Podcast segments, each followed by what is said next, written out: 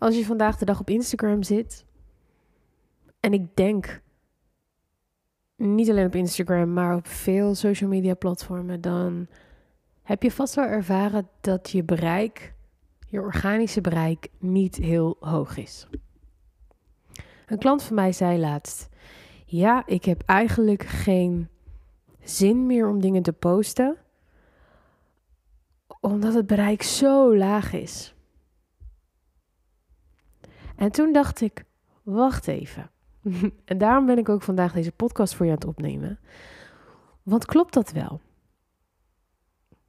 Voordat je de kansen die social media of het internet aan zich met zich meebrengen aan de kant zetten en gaat betalen voor je bereik, wat je kunt doen door advertenties in te zetten. Laten we nou eerst even kijken voordat je dat doet, wat er echt aan de hand is. Want klopt het? Klopt het wel dat het aan je bereik ligt dat je eigenlijk eh, niet meer echt op aan kunt van social media? En hoe kan het dan, is mijn gedachtegoed, dat er nog een heleboel mensen zijn die wel met heel veel bereik hun klant uit Instagram en andere social media platformen kunnen halen? Hoe kan het dat zij het wel kunnen en jij niet? En als het aan, echt aan het bereik zou liggen, zou dan niet iedereen daar last van moeten hebben? Er zijn speciale coaches, ik vind dat heel tof om te zien, die zich helemaal specialiseren in virale content. Als het met een soort formuletje te maken is, virale content, als coaches al weten, tekstschrijvers, contentcoaches al weten dat iets viraal kan gaan, hoe kan het dan zijn dat jij nog klaagt, om het eventjes heel direct te zeggen, dat het aan het bereik ligt van Instagram. Ik geloof daar niet in. Um, ik denk dat het met iets anders te maken heeft. Ik denk dat het heel belangrijk is om eens even kritisch te kijken naar je merk. Ik denk dat het heel belangrijk is om te kijken kritisch naar je beeld. Wat voor visuals gebruik je? Wat voor foto's gebruik je? En ik denk ook dat het heel verstandig is om kritisch te kijken naar je woorden. Wat ben je aan het zeggen? Ik heb zelf deze wake-up call nog niet eens zo heel lang geleden gehad. mijn creativiteit was volledig ingezakt. En vooral ingezakt omdat ik te veel om me heen keek wat anderen deden. En onbewust het ging herhalen. En toen ik van mijn coach te horen kreeg: Joyce, stap eens uit die Instagram-bubbel, werd ik wakker geschud. Ik had dat echt nodig. En misschien zit jij wel in hetzelfde schuitje. Misschien zie je het niet.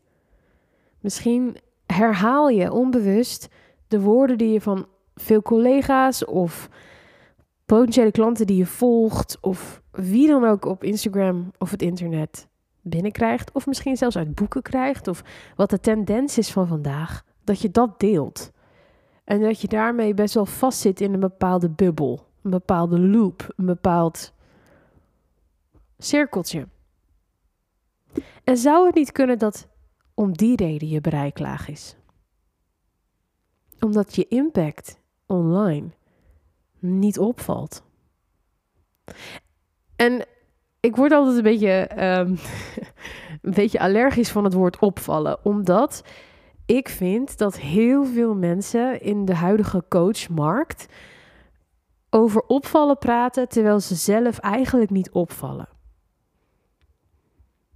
Daar heb ik het niet over. Ik heb het niet over het opvallen, het platgeslagen concept van opvallen, het platgeslagen woord, begrip van opvallen. Want het is heel makkelijk om je Instagram bio te zetten: ik help jou opvallen in een overvolle markt zodat je de leukste klanten krijgt. Ik bedoel, daar zijn er tienduizenden van. En dat is dus ook precies wat ik bedoel en waarom ik voorzichtig ben met dit soort woorden te gebruiken omdat het niks zeggend meer is. Het valt niet meer op.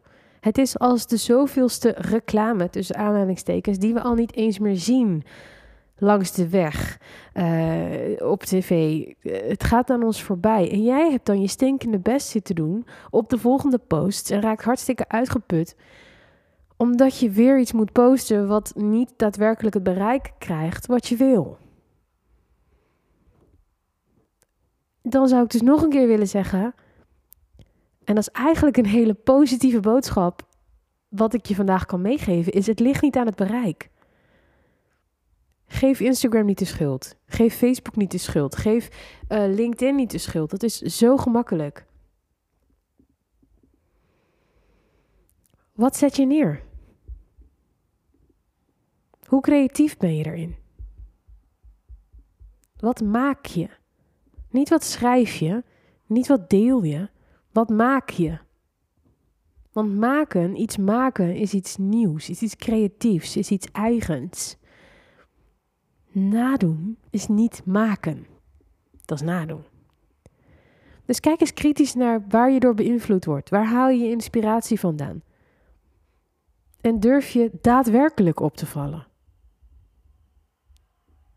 Durf je daadwerkelijk compleet anders te zijn dan wat het gros doet? Ben je origineel? Mijn coach zei ooit tegen mij: ja, je hoeft niet de originaliteitsprijs te winnen. En ik ben dus best wel daarvoor over gaan nadenken. Ja, maar moeten we dat niet juist wel willen? De originaliteitsprijs winnen? In elk geval voor onszelf. Want dan hoeven we niet langer Instagram de schuld te geven. Als jij weet dat je iets super origineels neerzet en je je maakt en creëert echt iets van jezelf. En dat hoef je niet allemaal alleen te doen. Hè. Hier help ik mijn klanten bij. Om een volledig, nou ja, eigenlijk van A tot Z een concept. Dus vanuit de visie die jij hebt, wat jij wil uitstralen naar je ideale klant, daar, daar heb je maar een paar woorden voor nodig. Die hoor ik. Dat kan ik vertalen naar beeld, woorden en een rode draad rondom je hele contentstrategie, marketingstrategie, branding. Het is gewoon mogelijk. Het is binnen handbereik om origineel te zijn.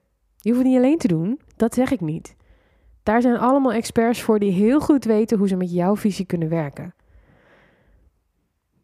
Maar als je zelf in Canva bezig blijft met templates en dezelfde woorden blijft zeggen die je al heel lang zegt en die geen bereik hebben en geen effect hebben, ga je geen verschil maken. Dan wordt het niet anders dan wat je nu doet. En ik hoor van zo ontzettend veel mensen dat ze zo'n behoefte hebben om het anders te doen dan hoe ze het nu doen. Dus deze vraag in deze podcast, daarvan hoop ik dat ze je inspireren en aanzetten om na te denken over je eigen originaliteit. En in hoeverre het je nu schaadt dat je niet origineel bent. Ik ben heel benieuwd wat je hiervan vindt. Of je hier iets aan hebt gehad. En als je zegt, ik weet echt zelf niet wat er origineel aan mij is. Of hoe ik dat kan verwoorden. Ik heb hulp nodig om die visie om te zetten in een beeld. Zodat ik daarmee naar een team toe kan stappen. Klop dan alsjeblieft bij me aan. Ik help je heel graag. Laat het me even weten via de DM's op Instagram. Je vindt al die linkjes in de beschrijving van deze podcast. En ik help je met heel veel liefde verder. Dat kan wel beginnen bij eventjes een steuntje in de rug in de DM's. Tot aan het helemaal uit handen nemen van jouw visie. Vertaald in beeld, woorden en een heel origineel bereik. Zodat je wel weer bereik gaat krijgen. Zodat je meer bereik gaat krijgen, zodat je met veel minder tijd en veel minder moeite veel meer effect gaat zien van de dingen waar je toch altijd aan kwijt bent om ze te maken en te delen. Op je socials en overal daarbuiten. Ik hoop dat dit wat heeft uh, geholpen voor je. Laat het me weten. Ik ben heel erg benieuwd. Bedankt voor het luisteren en uh, tot de volgende aflevering. Ciao.